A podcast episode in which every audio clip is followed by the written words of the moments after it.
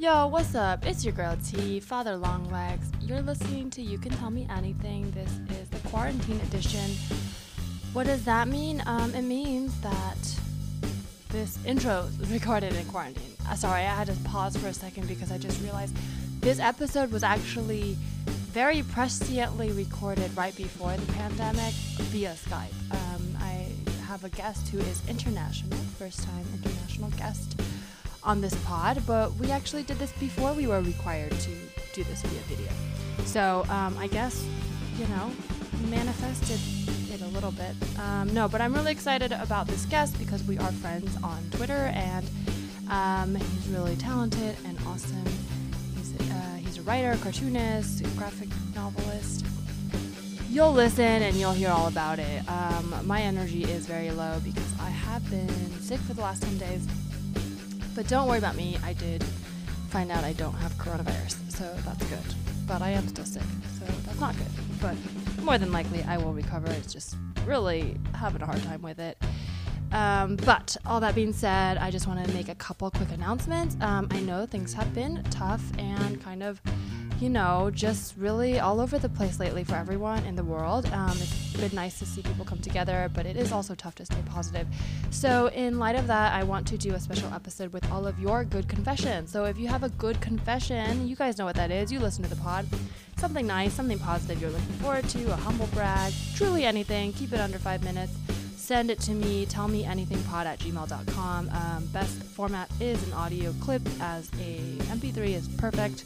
Dot wave be must. They're just a little bit bigger. Um, you can record this on your iPhone notes. I'm sorry, I just cleared my throat. I'm not cutting that out. Look, this is just true and authentic recording from my room, which I have not left for weeks. Very fun. Okay, submit your good confessions. I'd love to hear it. I hope you guys would too. Just ways to stay positive. Or if you don't have anything positive, I mean, I imagine you can think of something, but if you really want to submit and you're like, there's just nothing I can think of, just why don't you give us a tip of something that, um, a way to stay positive? Or truly, the whole idea is just these are good things. So if, if it has to be like something you're watching that you love, I don't know. You guys figure it out. It's not very strict. The idea is I want to put together an episode from all of your confidant good confessions. So let's see if it works. Send it to me. Um, you know, email me. And uh, speaking of email, you can also join the Confidant newsletter, the Super Confidant newsletter, I should say, pa- paypal.me slash you can tell me anything. Uh, reminder send $5 or more before the 5th of the month, so the next one's April 5th, and you'll be included on the newsletter, which includes video blog from me, private confession, that only goes to the Super Confidants. Um, usually some photos, some write-ups. I maybe I'll share poems. I don't know. I'm really, really stingy about sharing my poems. There's probably like two people I've sent them to um, ever in my life, um, but I might send them to you guys if I feel like it. So maybe I will. Maybe I won't.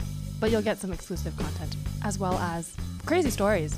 Some crazy stuff happened this week and month, which I can tell you, but I won't tell you now here on the spot. Wow, I'm rambling. Okay, final announcement. Um, this is pretty much our two year anniversary. We're not doing anything special for it because obviously we can't. No live shows. Um, but I don't know. I just felt like I should say that. It's exciting. I'm excited. Cool. Um, and in lieu of not doing live shows, I am hosting Comedy Quarantine. What is that? It's a live comedy show, live stream on Instagram. None of us are getting together in person. It's all via Instagram. We just loop people on from quarantine. Um, that's going to be on Instagram live at Comedy Quarantine, Monday through Fridays at 7 p.m. Pacific. I co host with Babs Gray, so if I'm not the host, I'm definitely in the audience lurking. So I'll be basically doing that until we get out of here. Okay, guys, enjoy this episode. I gotta stop talking. I'm losing my voice. Enjoy. Bye.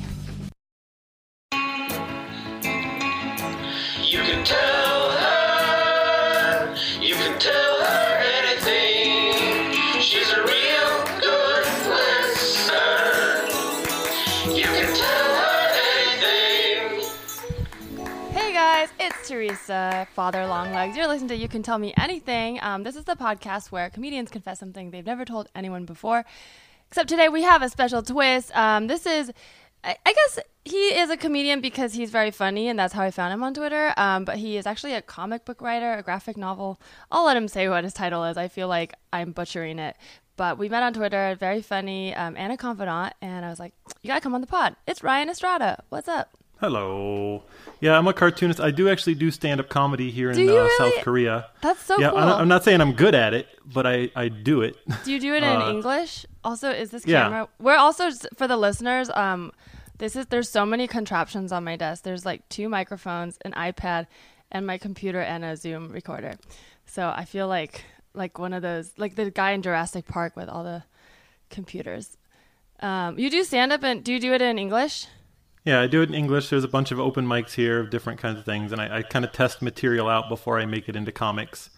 Um, just Oh, you know, so it's cool. a lots of there's lots of opportunities here to try stuff on stage, and like I said, it doesn't necessarily mean I'm a professional comedian, but I do tell jokes on stage. That's awesome. Um, I and you have a comic book that's coming out in May. Uh, we, if you guys want to um, know the exact day, I think there's been some delay because of the coronavirus, but it's called Banned Book Club, and you wrote it with your wife, and it should be out soon, right around May. But look it up if you guys want the details on it.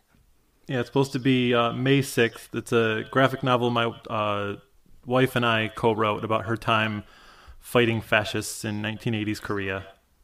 That's so wild. Um, yeah, I mean, I think that's it's interesting that we can take stories from like the 80s and it'll still feel so relevant right now. I mean, I don't know if that's a good thing that where fascism is back in style, but it does feel like it's super relevant to be telling those stories right now. It's back in, baby. Everything Everybody's comes back excited about around. Oh no, even racism. Um, so how long have you lived in South Korea?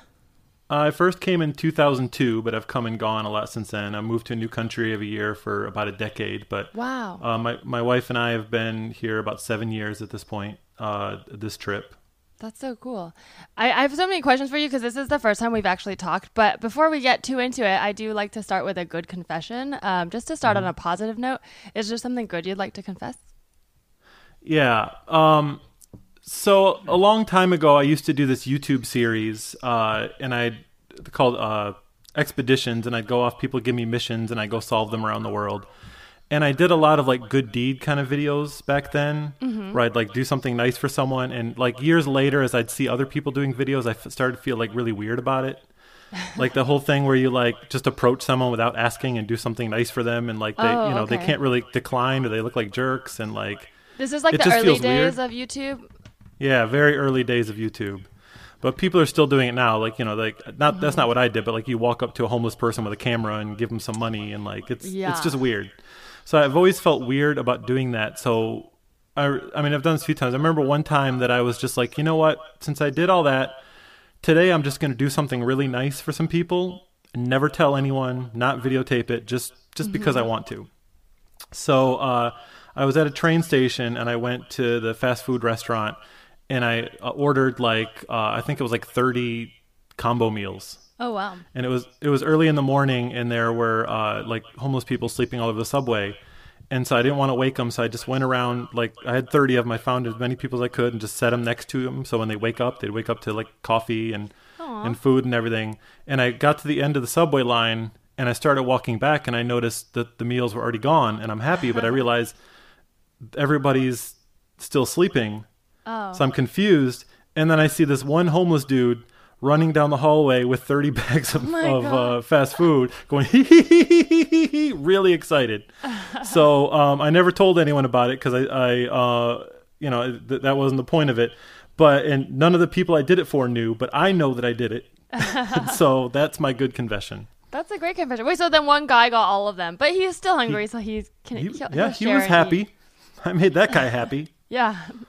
Um, yeah, it's always like it sounds so silly, but like I, yeah, because sometimes when you want to give out stuff to homeless people, like I because I've done it with groups and then also without, and it helps to go with the group because I think sometimes they have like a rhythm and like a um, like they know where to go and they have relationships with the um, people on the street. And but one time when I was living in New York, very young, like right out of college, I remember my production company I was working at, they were just getting rid of a ton of stuff for the holidays. And like I was like the last one there and I was just like, there's all these things like blankets and jackets. It's like, oh, I'll just give them away to homeless people. But it took me so long because I realized I just didn't know where to go. And so I was walking around trying to give it to people. And then there were people who maybe looked homeless, but I didn't want to assume. And there was a lot of that where I was like, wow. This was also before I did comedy. Now I feel like this could be a funny bit. I mean, more about myself and less about, you know, the people, but just me trying to do a good thing and then realizing like I should probably have researched this. It's not you can't just go out and like hand out essentially what was junk. I mean, it was like, you know, it was nice, but basically I thought, "Oh, I'll just give it to someone." Like, no, it's not that easy. Yeah. But yeah, that, that, so from then on, I've whenever I've tried to go, I'm like, okay, let me look up a group because I'm pretty incompetent at this, passing out things. Yeah, it's it's it's a very fine line you got to walk when you're doing stuff like that because you don't like, you know, you you don't want to like make it about yourself and like Mm-hmm. you know expect something from them and like expect a certain reaction. yeah. If you want to do something for someone, you really just got to do it. And like I said, that's why I felt so weird about those videos. Like I watch videos now and be like, "Oh, that guy's a jerk," and then I'm like, "My videos were so much worse than that." well, you didn't know. I mean, it's learning experience. I think you, it's, Mm-hmm. you kind of had the your heart in the right place. But Mm-hmm. yeah, I think that you're right. What you said about um like doing it for not for yourself because like it's hard to discern that because I think doing a good deed is still a good deed and I'm sure it has positive value. But um, yeah, is it? I think someone on this pod has talked about it before. I can't remember who, but the idea of like giving a dollar, but then like not wanting to touch the person you're giving it to. That's sort of like the mentality of a lot of um, philanthropy in like the wealthy communities, um, where they're like, "Oh, I'm giving, but I'm better than you." So I think there's Yeah. a difference between that and just being like, "Oh, I want to help, and I have the time and resources right now." Yeah, it's it's just like you know, and it's not like there's some global like like um uh karma you need to like have the exact right intentions to do something. It's just make sure you're not creating Yeah. some kind of pressure. Like you wouldn't go up to any other stranger with a camera before asking and put them in your YouTube video. Uh, so you why are you doing me. it No, for a I'm just person that uh you know Yeah. that, you know that can't say no because you're giving them something that they need. Do you watch? Have you watched The Good Place? Not to make this a TV podcast, but they do talk. They do have. Of course. Uh, they address that very thing where people Mm-hmm. do good deeds for the wrong reasons. Yep. Um, but yeah, you guys can. I'm sure it's a well-known show. They don't need my publicity. Um, well, you listen to this pod, so you know that I like to talk about therapy. Um, but I know it's. I mean, you're in South Korea. You travel a lot. So how do you sort of stay like up to date with mental health? Like, how do you you know make sure that you're feeling good and all that? What's your relationship with therapy and that whole realm? Yeah, I I have like the the weird thing about my brain chemistry is that I am just always excited about everything. I I have like whatever the opposite of depression is um in just a way that like I can be in a horrible situation and just be like super into it. So like like not just um, neutral and calm, but like finding the positive. So you're literally like an optimist about situations. Yeah, like I've I've been in situations where I've like been in horrible danger, being like near being eaten by lions, being thrown out of a train, being like all the situations, and I'm like, I'm just excited about like, am I going to make a comic about it? Am I going to tell a story on a podcast? Or am I, like it's, I'm into it. So I, you know, and it's it's something that's just always how my brain has worked, and um, so I, I don't know what caused it. I don't know why I'm like that. uh, mostly it's just I think because I'm a storyteller, like that's just what I'm so obsessed with. That's what I, I think about. And so just the negative aspects of a situation just never really occur to me. And I'm just always super happy. That's really interesting because, well, I mean, I do have follow up questions, but the first thing I thought of was, uh, it's negative isn't. I mean, having there are negative emotions that come with things, obviously, and then there's also just like not processing. But I think the whole range of emotions is valid. So what's mm-hmm. interesting to me there is uh, it's almost like, is it a conscious decision to, or at some point did you make a subconscious decision to be happy because you didn't want to feel the bad stuff, or since you've you know known you've always sort of just naturally reacted in a positive way? I think I've always just reacted in a positive way, and and I'm, I'm not saying that's uh, a good thing. Like there are situations that like uh, where I, like I said, I was in mortal danger, and a little bit of fear and dread might have saved my life if I. Wait, know, were you really chased by lions? Was that Uh, an I was. Um, I was lost in the Masai Mara, which is like uh, where the Lion King took place, basically, but the other side of the border. And uh, I didn't know that it was a protected wildlife reserve you weren't supposed to go into, and I just went wandering around. And uh, I I didn't see I saw the lions later, but when I was there, I found out later from zoologists that I had I had been like chilling out where lions had just killed some animals. So Wow. Well, so then they weren't hungry because they just killed. So that's good. Um, well, I, I want to learn a little bit more. I mean, because you typically, um, a, a lot of the people I have on, I've like talked to before and I know them. So I just like for me and also the listeners, you have such an interesting life and you travel. Obviously, you have um, a lot of, you tell a lot of stories. You've written comic books. What kind of give me like a little bit of the summary of like what got you into comics? I mean, you, you like comedy because you do stand up is is what drew you to that sort of art form? Uh, I guess just since before I can make memories, I've wanted to be a cartoonist. I was I was pitching to newspapers when I was five years old. Oh wow! Um, straight up like putting together pitch packets. really? Um, Where did you grow yep. up?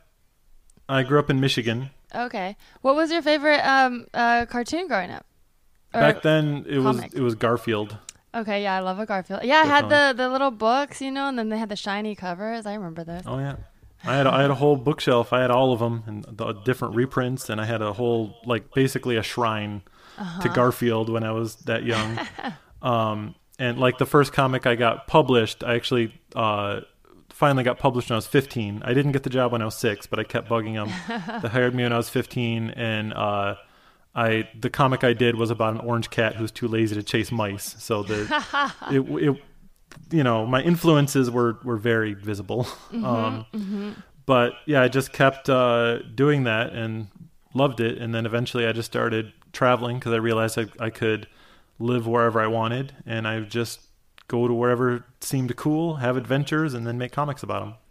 That's so cool. Did you know my first? I don't know if I've said this on the pub, but my first play slash yeah, I guess it's the first play I ever wrote was in second grade about a cat who gets a job. It was called Cat Needs a Job, but there's a cat in it. I don't think he was orange, but something about cats, man. They- Well, you're gonna produce it now? You still have it around somewhere? It probably exists somewhere. I, I, there's really not much to it. Uh, it. The cat goes around, looks for a job. It follows that childhood formula where it's like, there's a mission. He tries in these places, he fails, and then gets it. But there's a witch, and then you have to kill the witch. And that was kind of it. I think you should produce it without a single cut. Should I do it? Just that? exactly Okay. as written. Do it. Maybe I'll do a um a dra- dramatized version uh, and have Mm-hmm. it read on the pod. That would be fun. Nice. Um, that's so cool. I mean, that's really astounding. I mean, you must know that, like, that most people don't get their first comic published that young, and you always had this ambition and drive. So, has your life always been sort of like you knew exactly what you wanted to do? Uh, basically, I mean, I didn't know that I wanted to travel until that started. Like the dream was always uh, go and work in L.A., uh, working for Disney or something like that, and then uh, I just started traveling because everyone got laid off in the animation industry when I graduated. So I just started traveling just to you know have a job. And I'm like, wait, I like this so much better, and I can just make comics on my own and not have to like work for a big company and uh, you know answer to other people. I can get stuff done on my own, get it done fast, and live wherever I want. And I was living the like kind of life where I could just like watch a YouTube video about sloths and be like, "Yep, moving to Panama, moving to Costa Rica," and yeah, so that's just what you know. That kind of changed at that point when I realized that. Um, and so now I'm just a world traveling cartoonist. That you have, that's the coolest life. I mean, it really, you're right. There's nothing negative to be thought about that. It seems like you're achieving the dream. So that is very cool. Um, what, so you always like to travel. Um, I'm trying to get a sense of like your mindset and worldview. So I, I'm really, in, I love traveling and like seeing the world, but sometimes when I travel, for me, it's like about escaping something. But you seem to find your home in all these places, but at the same time, you know there's like a expiration date because the way you talk about it, you're like, I, I, you know, I stay here for like ten years and then I move. Is there like in your mind um, a way that you would settle down, or is your life sort of always on the go? Like you don't want to be in one place. Well, I, I have kind of settled down here in Korea now. Like I said, that was about a decade that I did that. Um, a new country every year, and now uh, since I've been married, my wife and I have been living in Busan, which I just really like it here because there's a re- really nice art community, lots of uh, artists that I've collaborated with, and so I've kind of settled down here a bit. We don't know, you know, eventually it'd be nice to go back home to the U.S. for a little bit. We don't really know everything the future holds, but I am I am pretty settled down now. I'm not just going to suddenly go to somewhere I saw in a YouTube video at this point. But, Gotcha. I think I uh, misunderstood. You said ten years. I think I thought you meant like every, or you like move every ten years or something. But now that makes a lot No, more sense. was- that you yeah, did it, every every year. for ten years. Okay, or for yeah, gotcha. That makes more sense. And and you and her work together a lot, right? So did you guys um, meet through making comics, or was that a collaboration that came about later? Um, yeah, I mean, we met through just a group of friends here in Korea that did like art exhibitions. Uh, my wife wasn't really uh, didn't consider herself an artist and just kind of uh, got peer pressured constantly into making art for things. And so uh, now that we're together, it's it's still me peer pressuring her into making things. And like the the book we wrote together um, came about just because she had this story that I didn't even know about until I'd known her for over a de- decade, and she just casually mentioned it as though it was a thing I'd always known. And I'm like, wait, wait, you were interrogated by the KCIA? What? Why? Wow. And then uh, it just became a book. So uh, we co-wrote it together. That's so cool. Uh, well, speaking of, mm, there's no good transition here. But Ryan, is there anything you would like to tell me? Yes. Uh, so I have a story for you. Okay. Uh, the, fir- the this first part isn't really uh, the confession, but it's important to know because it, like I I had never been on a date or so much as like kissed anyone until I was 26 years old. Oh wow. Okay.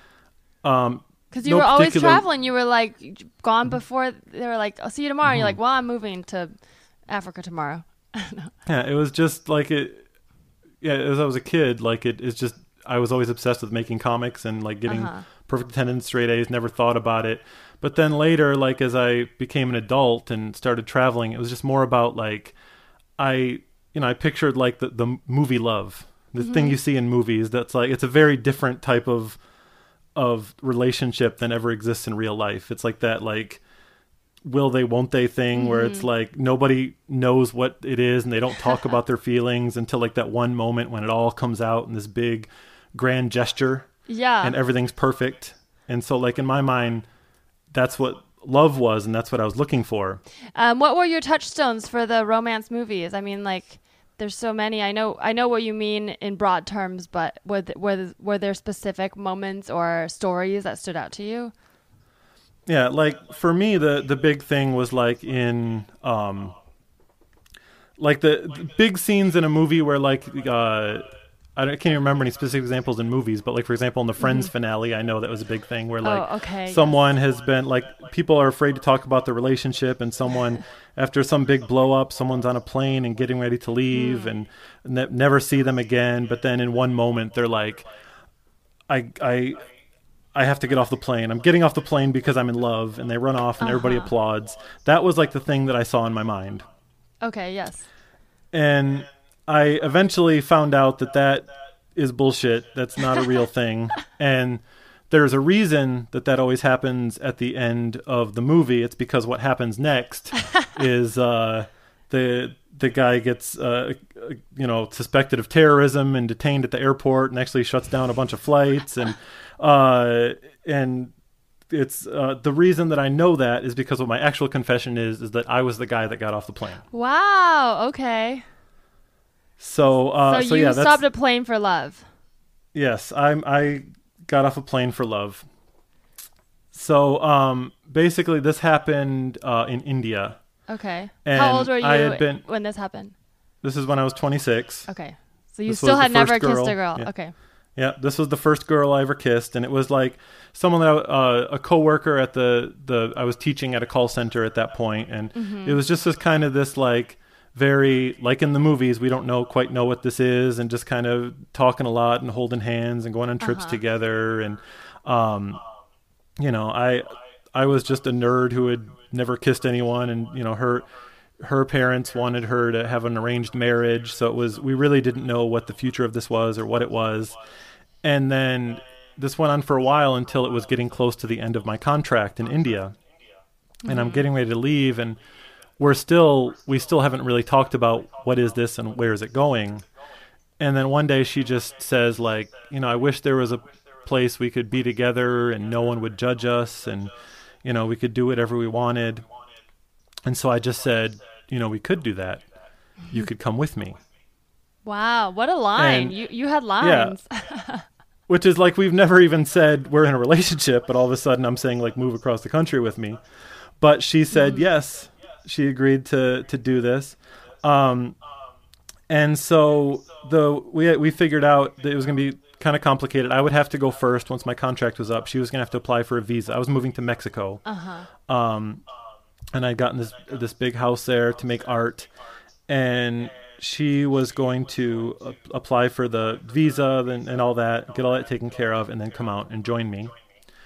And so uh, I went out first, and it, uh, I thought it was just going to be like a few weeks, but it ended up being like months and months we were apart, and we were always, uh, you know, chatting online and talking, and uh, it was it was just kind of hard being apart. And then one day she just goes, uh, you know, when I'm at work, I just picture finishing a call, turning around and seeing you there like you always were, and you're there holding a single rose, and I'm like, oh yeah, that's that's so sweet. That'd be just like the movies. Too bad I can't actually do that.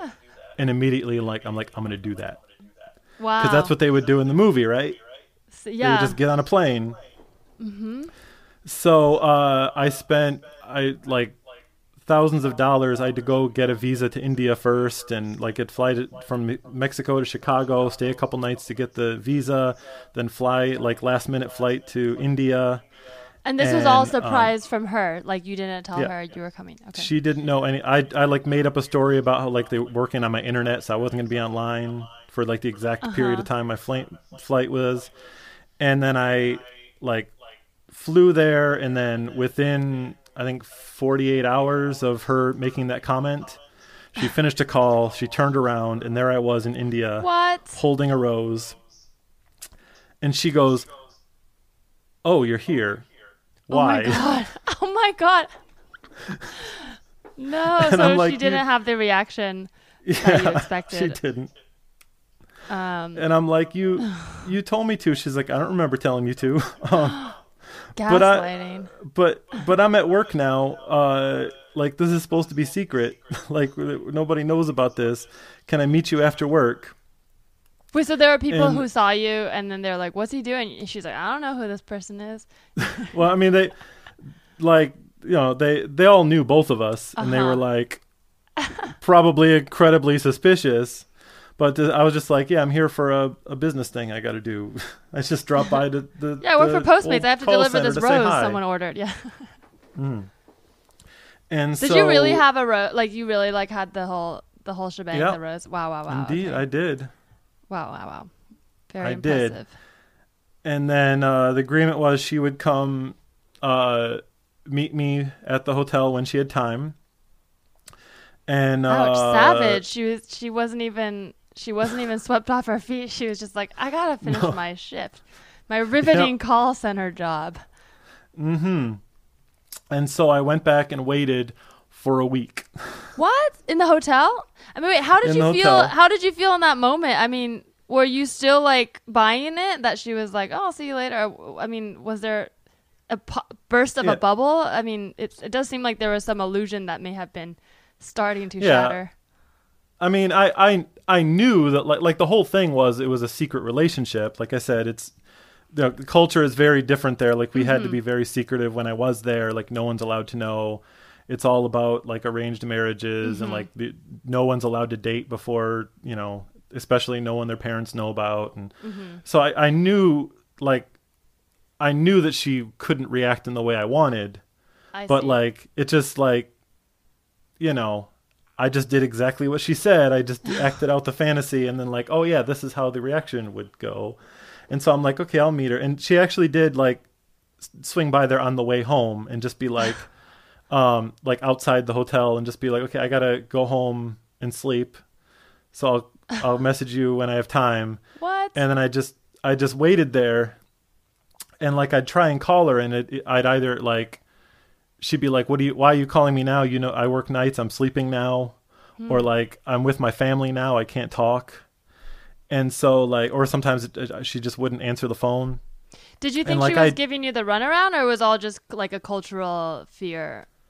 Yeah, that's what like I didn't I didn't know. I didn't know how to feel about it. Um I just like at first I'm just like, okay, I get it, and then it just it drove me more and more crazy just be like especially I had just flown in the country. I didn't have a it's not like I had a cell phone or Yeah. anything. I was just in this and like I had gotten the first hotel I I could like nearby the, the call center and like there's no like I just had their phone there. They're like there's no windows in this place. It's like a smelly gross place. What? Like so like Did you tell I- anybody about this, by the way, like friends or Nope. anybody try to stop you, or you just completely in your own head was like, I'm gonna do this. Just did it. Nobody knew. No what I was chance, no chance to tell you. Maybe you should No. not go. Okay. no, I mean my, my roommate. I had a, a a roommate staying in one of the, the rooms in the house in Mexico that knew I was going because he was going to be still staying there. But like, um, I mean, you know, I I didn't really. I doubt I gave all of the information necessary. Just like I'm gonna go do a thing. I'm gonna go see my girlfriend, even though we've never used the word girlfriend. Wow. What's so Um, insane? I mean, it's like so sweet, um, the fantasy of it, but what's fu- like funny to me when I think about it is um, that you had to go through a lot of bureaucratic steps to make it happen, Mm-hmm. like the visa and all. So it wasn't just like a, I, I would do this, and then you went, it was like, I'm gonna do this. Okay, and now here's 10 steps I have to do. and throughout Yep. that whole process, it's like, yep, yep, it's still gonna keep this momentum and this energy. And Mm-hmm. Yeah, it's the it's the 20 minute montage they cut out of every rom com. yeah, waiting in line Uh, at the embassy. Yeah. So I, after this happens, basically, like I can't leave that hotel room Yeah. because all I know is she's gonna call me at some point, Oh, man. and I'm I've been waiting for days. For, I don't want to miss the call. So like I don't even have like there's not even Wi-Fi. Like I can't use the internet. I don't have a book to read. I'm just sitting in this hotel room and like once a day, like I'll run across the street and get food and run back and like hope I didn't miss a call while I was doing it, and like just eat that food for the whole day. And I just like I went from, you know, when I was in Mexico, I was talking to her constantly, and now I'm a few blocks from the call center and I haven't seen her in a That's week. crazy. Wait, how was she able to to talk to, anyone. you so constantly there? What, just all, all on Wi Fi or? Yeah, uh, actually, what I did was I figured out I I was able to talk to her at work because I figured out how to hack uh, Citibank's um, uh, firewall. Okay, to get to her directly? Yeah, because oh, they. wow. Oh, to to do a quick digression. Uh, I was working. It was a Citibank call center, and all of the you know you can't use internet because everyone's social security number is there Yeah. and like you could just send it. But I eventually I figured out while I was working there that instead of blocking the whole internet, they just uh, blocked everything that doesn't begin with the letter CITI because they need to visit their own websites. Hmm. So I registered CITI dot my own website What? and I made a little chat uh, thing.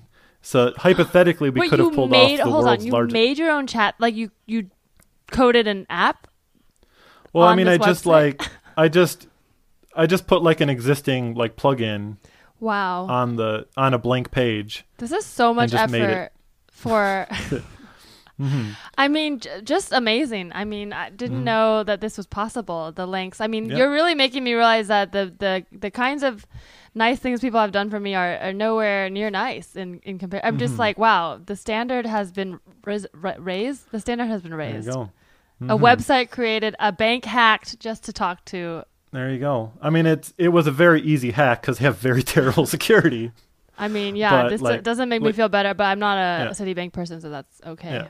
But Like I was uh, saying, I, we we could have pulled off the world's largest uh, financial scam at any point with that website, but we just flirted. that's um, so wild. But now, so we did that so constantly while I Yeah. was there in Mexico. But now I don't have Wi-Fi, and I can't.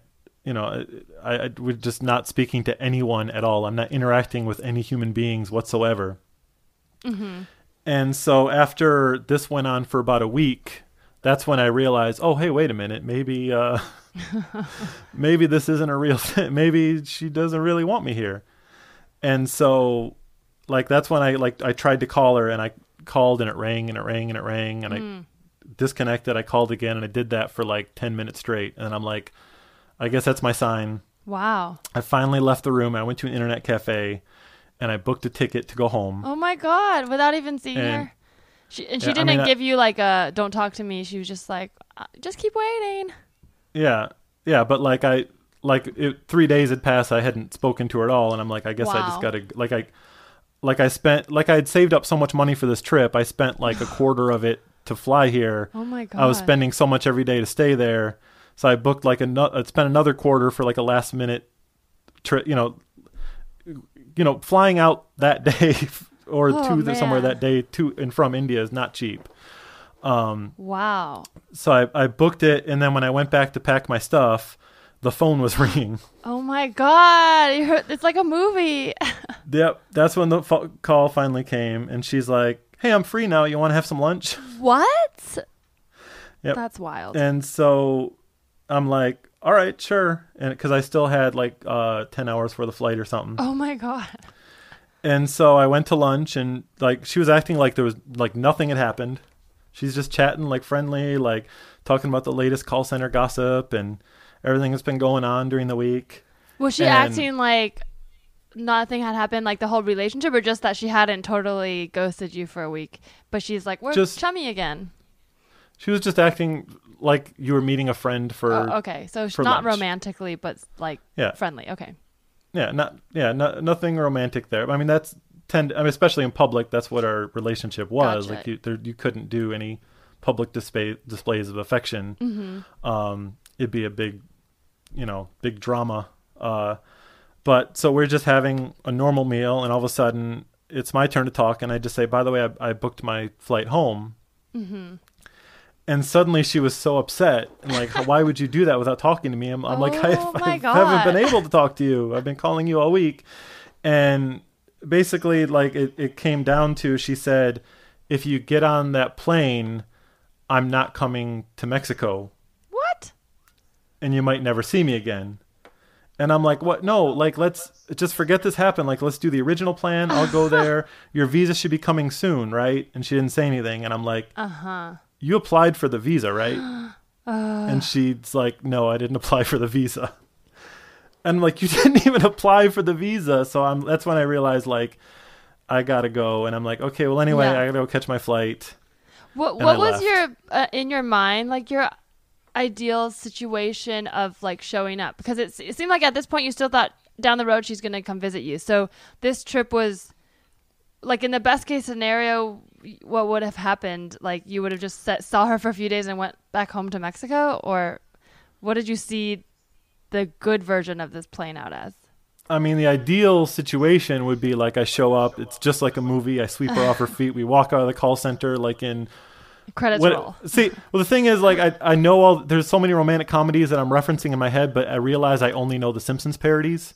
So, like, when when uh, Homer carries Marge out of the the Uh huh. the thing like that, and then uh, Well, there's we, a call like- center in uh, Slumdog Millionaire, but that was really epic because it's like over many years, and then he goes on a game show. But like, I, those are like some grand gesture stories where you're like, wow, the love that never dies.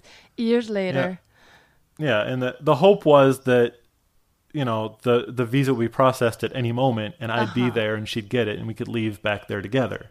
gotcha. That's what the hope was, Mm-hmm. but that didn't that didn't work out. So, so anyway, that's when I I went and I got on the plane.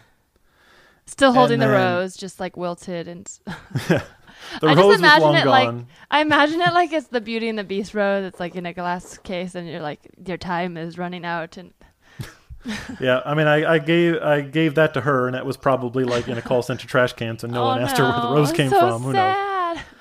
Um, but as I, like like I said, like that that was the moment where I realized, oh, she's not actually into this. Mm-hmm. But then as I'm sitting on the airplane, like everyone's coming and sitting down, the doors are still open, and I'm like, is it though?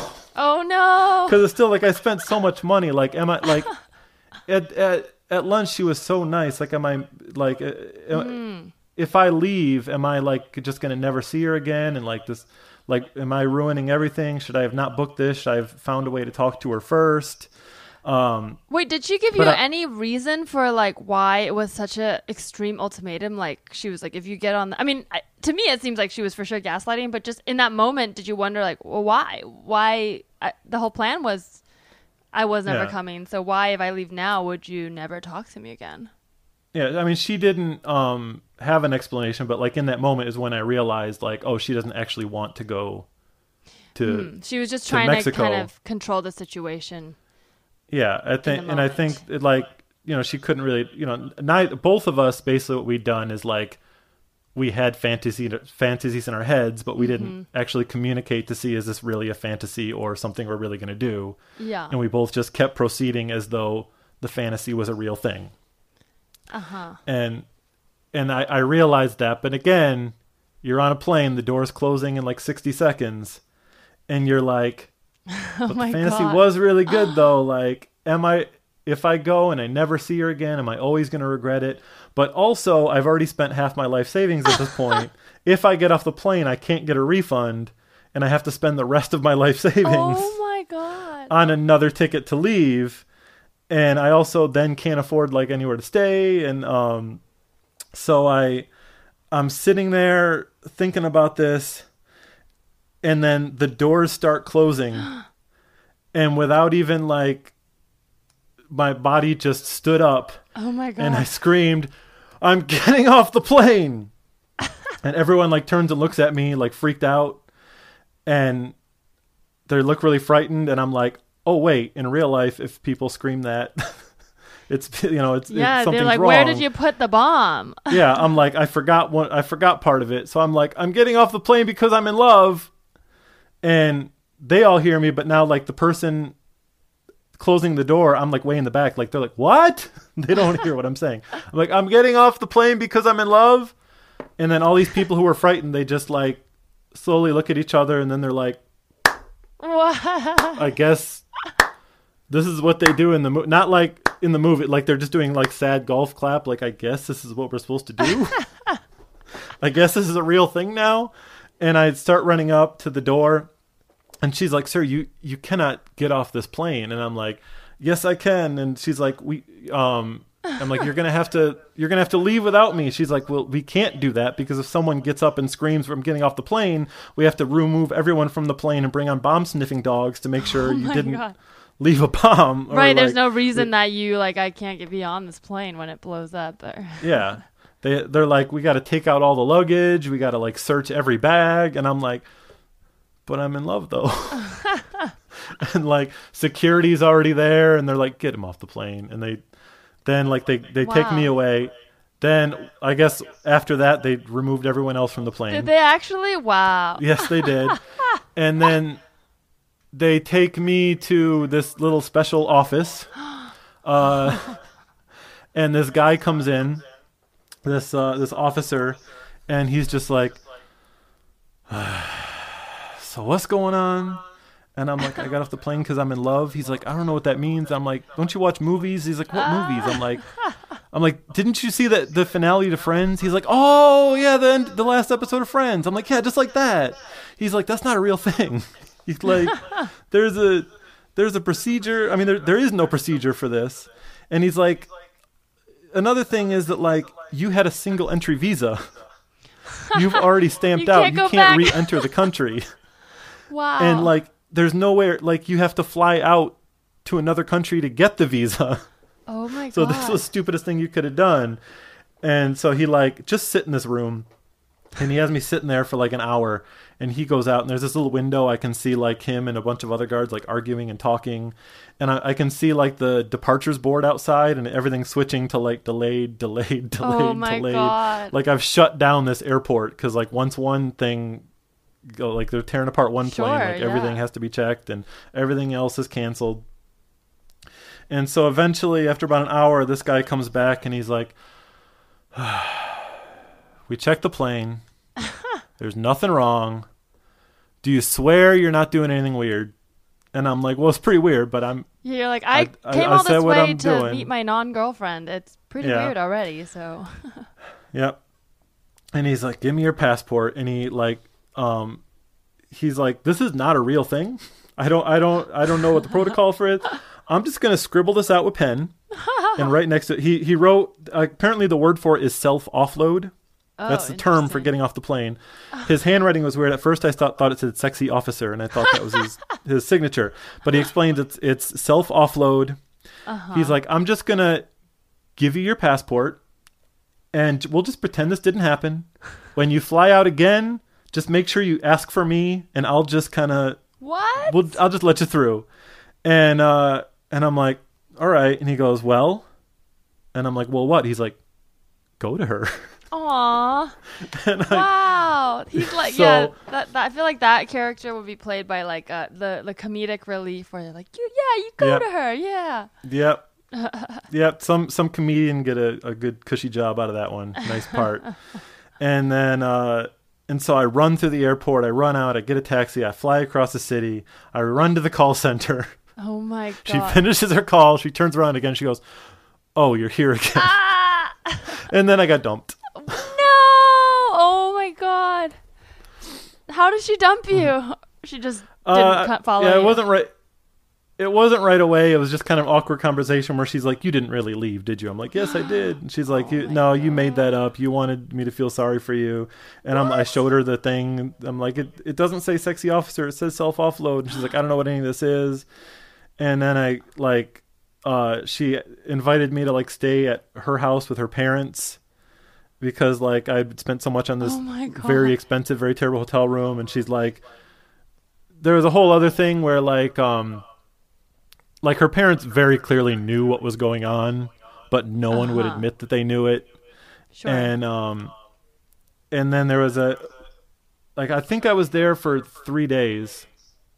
The the the one big weird moment was one day she was sleeping after working at the call center, and her parents invited me into the kitchen, and they were like, "Oh, our friend just happened to come by, who is our numerologist," and uh, and there he it's like this man with like the looks like you know the cliche of like the the yogi, like he has the the long beard with the stripe in it and orange pajamas, Orange and he's like.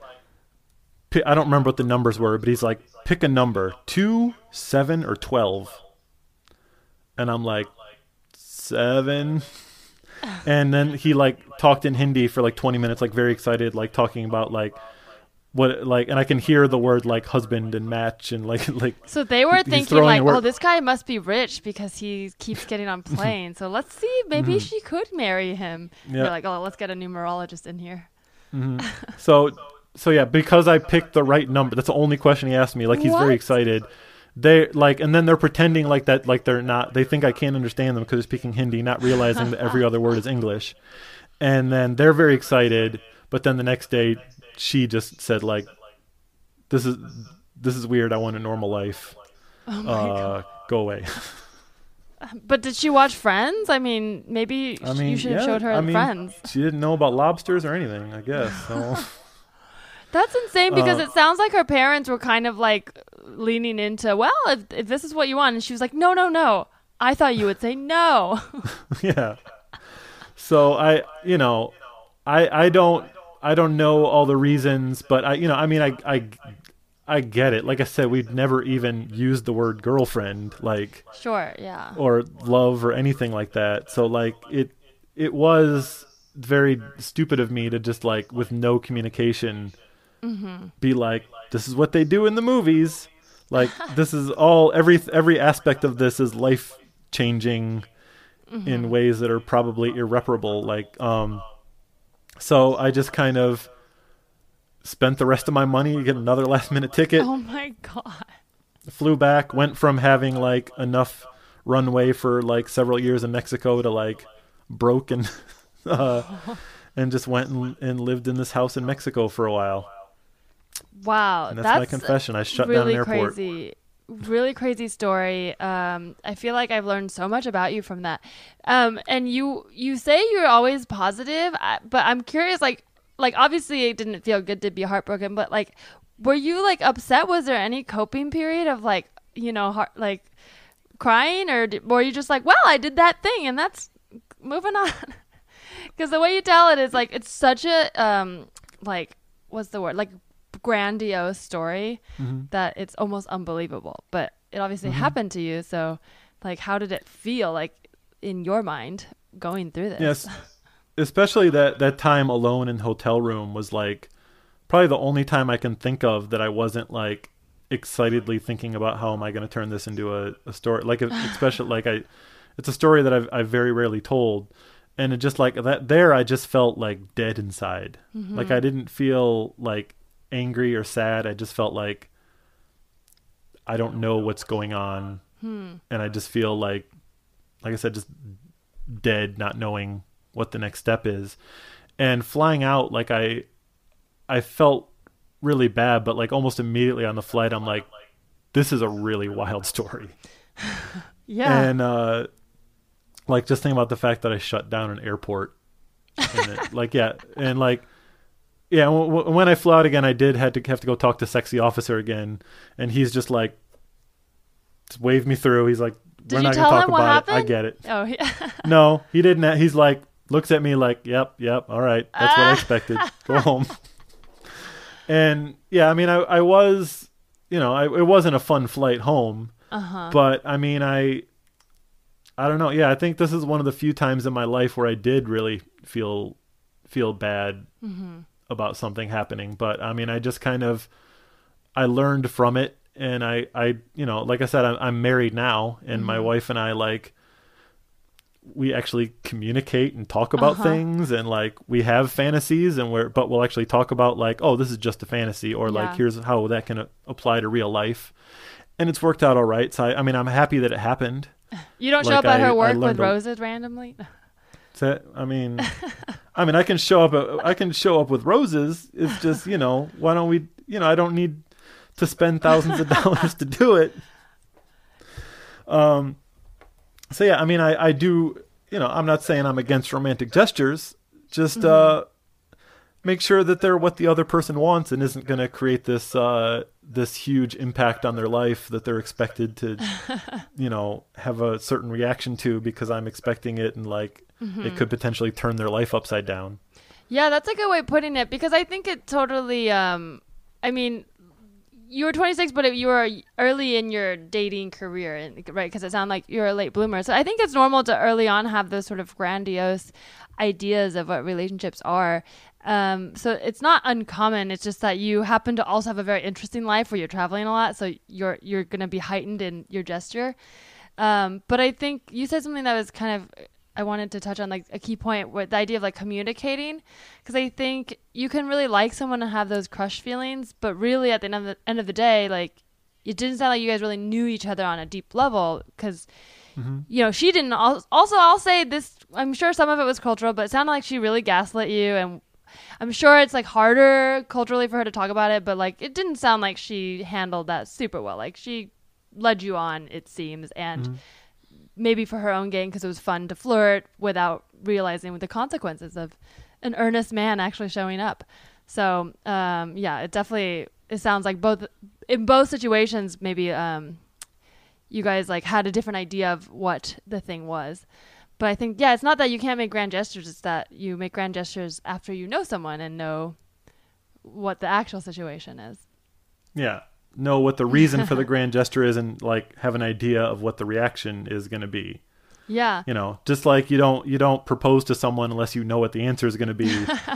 don't fly don't fly to the other side of the world Yeah. I'm- without knowing that that's actually what the person wants. I mean, I feel like in the same way I've been on the opposite side of that, like having grown up with similar movies and TV shows and just thinking like being on the side where I expect you know, this person's treating me so terribly, blah, blah, blah. But like, once they realize that I'm the one, they'll show up in a grand gesture and it'll make it okay. And I've held on to that. And I've actually fallen for that before. And it turns out when someone's bad to you, like, they're still going to be bad, grand gesture or not. So once the magic wears off.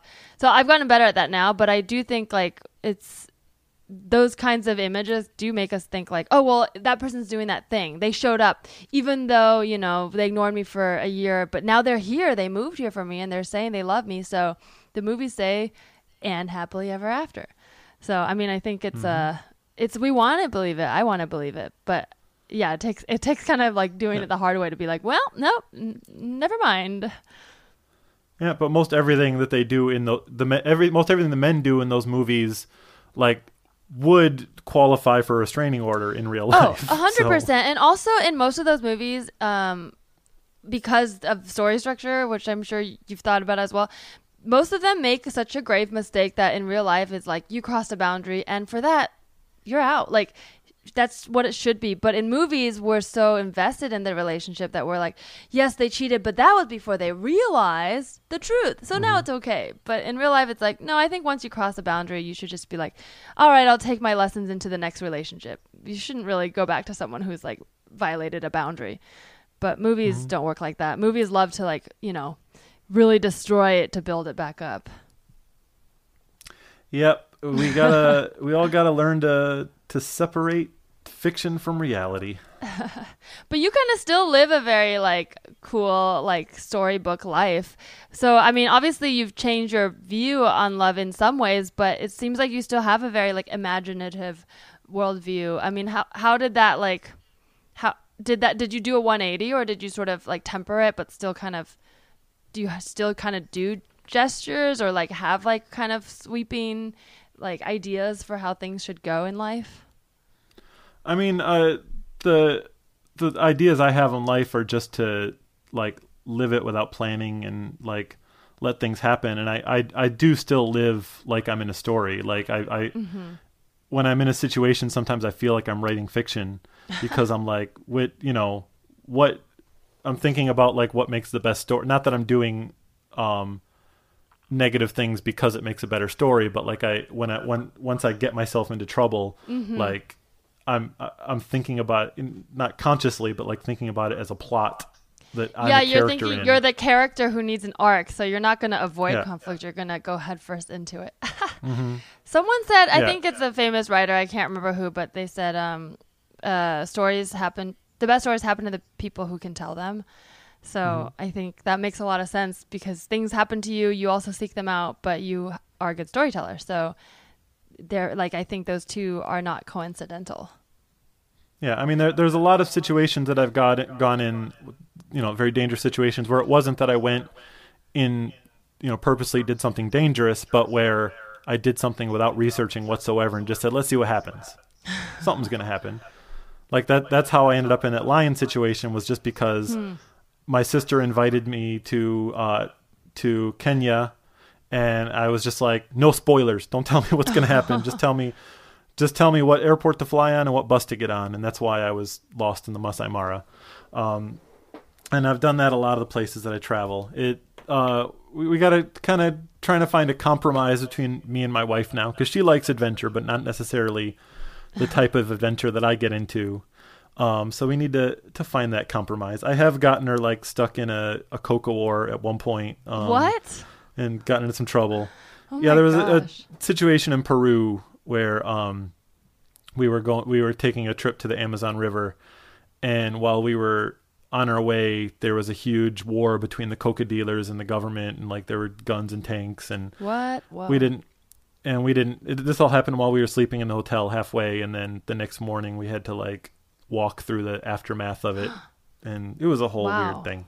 Man, that sounds dangerous. Um, I mean, your I can't even like your life is just so much more interesting than mine that it really does sound like the, I know these are real things that happen to you, but they, because it's like I've never been in that situation, it does just sound like a story. But stories are all I mean, these stories that we hear and watch on TV are based in reality. So you just have you've just done a sampler of a lot of them, a lot more than most people um, yeah, that's really interesting. Well, thank you for sharing that. And I think that was such a wild story. I'm going to be thinking about this for a while because I, I feel like I shared similar views as you did when you were younger, but I didn't have the resources to do things like that. Like I have shown up at someone's house in the middle of the night. I've done stuff like that, which is still pretty crazy, but I've never um, stopped a plane. Yet, I did consider one time, like in a similar fantasy relationship, um, where it was like long distance, and this guy would just kind of like play into the fantasy and say like he invited me to a wedding of his sister's like a week before, but really talk so like believably, like made it feel like it was not. And I kept being like, yeah, it's fun to play, but like, come on, like let's ease up. And he was like, no, I'm serious, serious.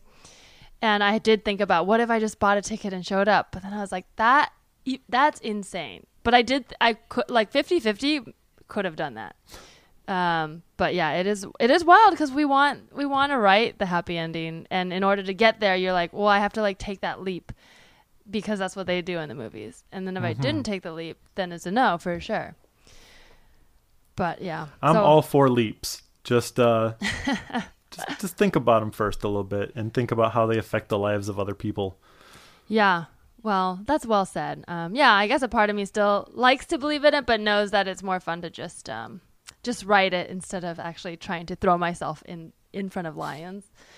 Um, well, I have a quick game before we finish. Do you want to play? Let's do it. Okay, I'm ready. cool. This is sort of inspired by um, the graphic novel that you and your wife wrote um, about because that's about banned books. Um, once again, it's called the Banned Book Club, and you guys can find it online when it comes out in May. So this is called "These Books Were Banned by Schools. Guess what they were based on reviews from these fools." You can kind of guess what this game is about. Um, so in America, we also have a whole long list of banned books, and these books tend to be the ones that we read. It's pretty weird because almost every book we read in high school was told that was told to us it was banned. It's almost like um, it's almost like just like uh, people saying like world's best coffee. I'm like, is it though? Like, uh, why are we reading only banned books? Um, obviously, I know that there is history there, but uh, these are all books that you recognize from high school reading lists. Maybe sh- there's a few children's books in here. But the game is simple. I'm going to read a few reviews. Um, I'll read. Uh, I'll start by reading one, and then if you need another clue, they get they get more informative as they go, and just have to guess what the banned book was. How's your knowledge of banned books? I'm guessing pretty good. We'll find out. I don't know. It's been a while. All right, here's the first one. Um, these are all pretty. Um, I think you'll know these. Okay, this first one is a review by Sadia says DNF, which is did not finish. Uh, did not finish with about four or five chapters left. Kept hoping something would redeem the book, but alas, mindlessly watching YouTube vids would have been a far better use of my time. I'm going to read another one because that's very vague. okay. Here's the second one by Atenwa Emmanuel. Same book. My world, what an incredibly boring book this is. I ran out of expletives reading this book. A solid 0.5 rating from me. There are a generation of people who enjoyed this book. Shudders. I read this book for nearly two years. I could have had children and still be reading it, but absolutely need to put myself out of this torture. God, I will dance in fire over and over again before attempting to read this book again. Okay, well, I'm gonna guess the the standard uh, banned book with a lot of expletives is typically Catcher in the Rye. Ooh, close, but uh, not quite. Okay, here's the final review. See if you can get it from this. Got this book for my 12 year old son to read. Felt uneasy with all the un PC language, so we stopped reading. No wonder his school took it off their list of books to read. Maybe we'll pick it back up when he's older. You're on the right track. It's The uh, Huckleberry Finn. yes, correct. Huckleberry Finn All or. Adventures of Huckleberry Finn by Mark Twain. Yeah, I remember reading that and having no context for all the bad words used, so I didn't think anything of it. And now I think it would make me as a parent uncomfortable. Um, well, I'm not a parent, but if I were, because now I have all this context. So it's tricky because I'm glad that I learned it. It's good education, but I can see why adults have their own hangups because adults think about too many things. Anyways, Yeah, well, there there are multiple uh, different re-releases of that book where they've replaced Yes. the offending word with other words, including one where they replaced it with robot. So uh, Yeah, I did. Yeah, I saw that when I was looking up reviews. Yeah. Well, well, we won't get into that conversation. I feel like that's a long conversation. Okay. Here- Here's another one. Um, okay, here's the first review. These books terrify me. They are badly written and they have plots that don't make sense. Read Artemis Fowl instead. Please! Exclamation point. the Harry Potter. Yes. Good All job. right. You got that one. Um, I do want to read one more of their reviews because I think these are funny. Um, it says, uh, didn't like the first one at all. Found it utter garbage. People told me I should read the last one, but it was better. That it was better written, more mature. Tried it. Nope. Still garbage. Shame. People really going after successful books. What's the point? You think someone's really going to read your review and not buy Harry Potter? Anyways. Witchcraft. Okay. Um, okay. Here's one. Let's see if you. This one's a little harder, but it's a children's book. Ordered because of all the high reviews, but found the story very morbid and scary for my young grandchildren. What a horrible story for little children. Do not recommend. Hmm. Uh, where the wild things are. It's off the Good guess, but not quite. Here's a second review for the same book. Perfect for giving your small child nightmares and anxiety about being trapped, immobile for all eternity. Trapped in a Mobile. Um, that makes me think of Sleeping Beauty, but that's not a banned book. Okay, here's your final Um, review. Let's see if you can get it from this. I bought this book sight unseen because it was on my son's reading list for kindergarten. I about cried the first time I read it. It is very sad. It's about a boy. Okay, this will give it away, but I'm going to read it anyways. It's about a boy who gets a magic pebble and he can get whatever he wishes, and he accidentally turns into a rock. And his parents can't find him and mourn his loss. The circumstances happen that he turns back into himself like a year later. Thought it was very weird, and we will likely donate this book to the local library. Did not like it at all. Do you remember? guess I this didn't book? read this book. No. It's called Sylvester and the Magic Pebble. I All remember right. this book, and I don't remember it being this scary. Again, adults projecting your baggage and trauma onto kids. I Mm-hmm. don't think that this was scary for kids. I think it's just a whimsical story about a magic pebble. But as an adult, you're like, oh, when my parents ignore me and abandon me, it's sad, which it is. But I don't think that's what the book's about. Um, well, the final one you already guessed is Catcher in the Rye, so I'm not going to do that one. But uh, we'll just give that point to you since you All right. you already got that. So you win the game, Ryan. And for winning, you can tell the listeners where to find you. Uh, well, you can find everything on ryanestrada.com. A lot of comics you can read free there. All my socials are there. But you can also follow me at Ryan Estrada on uh, Twitter. And uh, all the all the links are, are easy to access at ryanestrada.com. Yeah, go check out his comic books. Aki Alliance uh, is avail- it's online, right? You can read the whole thing or go buy it. Um, I really enjoyed it because it reminded me of how I was doing too many activities in high school. So she's a fun heroine. And yeah, that's it. Mm-hmm. You can follow this podcast at Tell Me Anything Pod and follow me at Larissa T on Twitter and Instagram. Thank you.